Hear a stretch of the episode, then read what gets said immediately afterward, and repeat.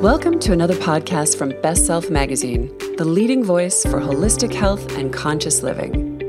I'm Krista Noel, editor in chief, and this is the place to ignite your mind, body, and spirit with empowering articles read by the authors themselves.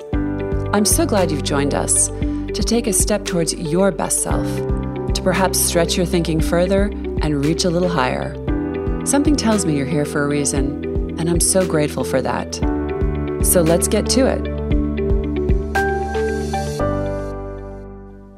Hey there, I'm Joshua Wayne, and I am the author of The Simple Parenting Guide to Technology practical advice on smartphones, gaming, and social media in just 40 pages. I'm going to share with you my article called Kids, Quarantine, and Devices Managing Screen Time During COVID and Beyond. One afternoon, about a year and a half ago, I was looking at my bookshelf and I noticed six parenting books that I had purchased within the previous 12 months but never read. Out of curiosity, I picked each one of them up to look at the page count. The average was 232. Now, I've been working as a counselor with teens and their parents for nearly 25 years, so you could say that I have a built in motivation to stay up to date on fresh ideas. But I hadn't actually even opened any of these books since Amazon dropped them on my doorstep until this particular afternoon when my curiosity got a hold of me. Why is that? Simply put, time.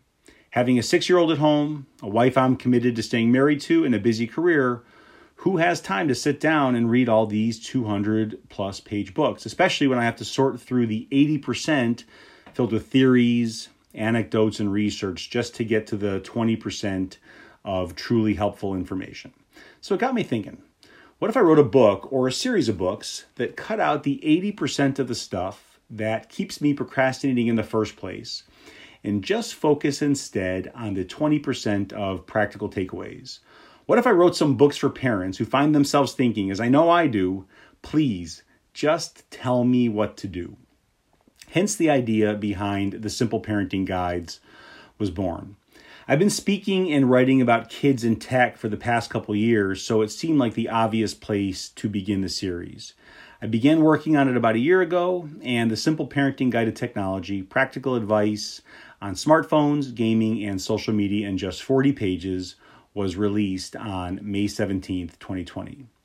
Now, if only my book release story were as straightforward and as linear as my process for writing it.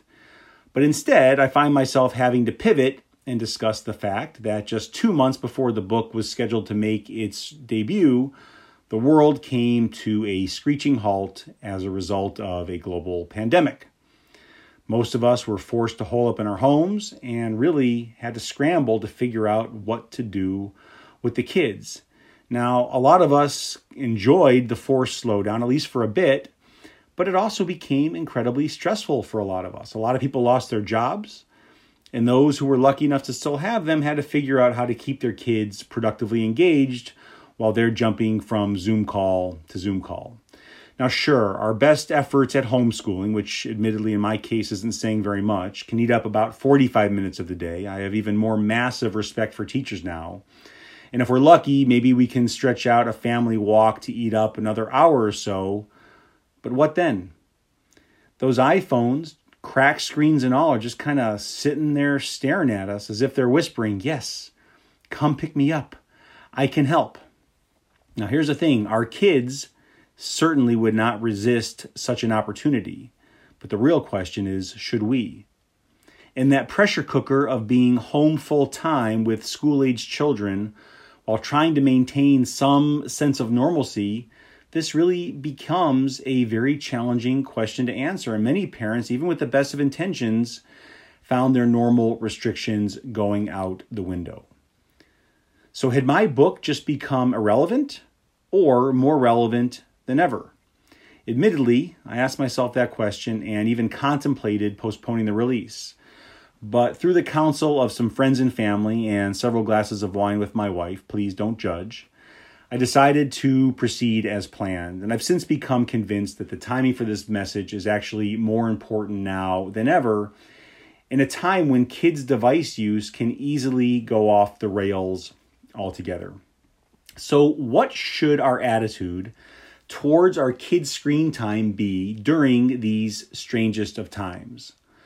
Well, first and foremost, we have to remember that the real priority right now is making sure that everybody gets through this in one piece, mentally and physically. In an era where adolescent depression and anxiety rates were already spiking, and when in 2014 suicide became the second leading cause of death amongst teenagers, the last thing we need to do is create unnecessary stress for our kids and for our family in general. Staying connected to our kids in a healthy, positive way right now is more important than how much schoolwork they actually get done and, frankly, how much time they spend looking at their phone. So, when it comes to device use right now, my advice is to take a deep breath and relax about it.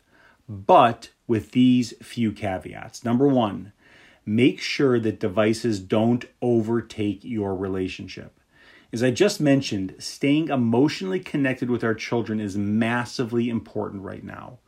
Whether they realize it or not, they need connection with you right now. They need you in their world, even if you barely understand it at times. So, cook together, listen to music together, play some board games, geek out on some Netflix. Yeah, I get that technically that is screen time, but I'll take that any day over more Fortnite. So, whatever you can do to share time and space with them in a low pressure, fun way, do that. Number two, make sure they're getting fresh air and sweating if possible.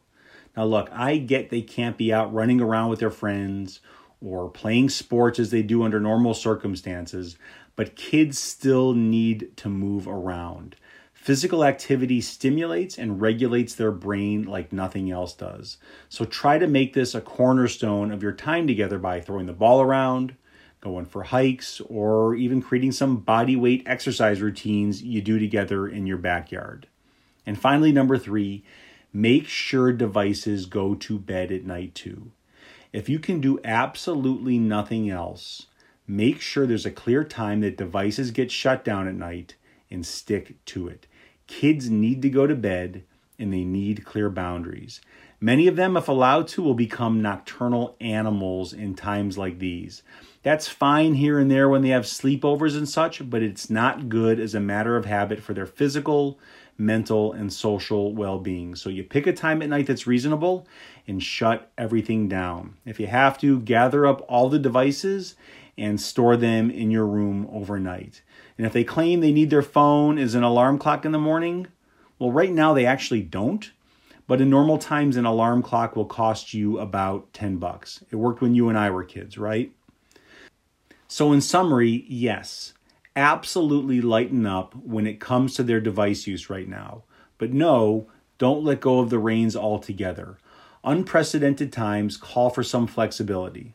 Under normal circumstances, the average American teen spends a staggering seven and a half hours a day in front of a screen, and that doesn't even include time spent on schoolwork.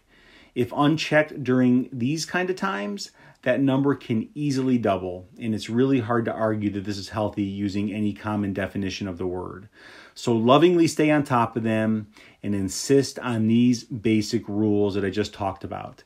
They may not always like the limits you set, but they need them to grow into healthy digital citizens. And maybe they'll even thank you someday. Thanks so much for listening in. If you'd like to learn more about me and my work, please check me out at joshuawayne.com.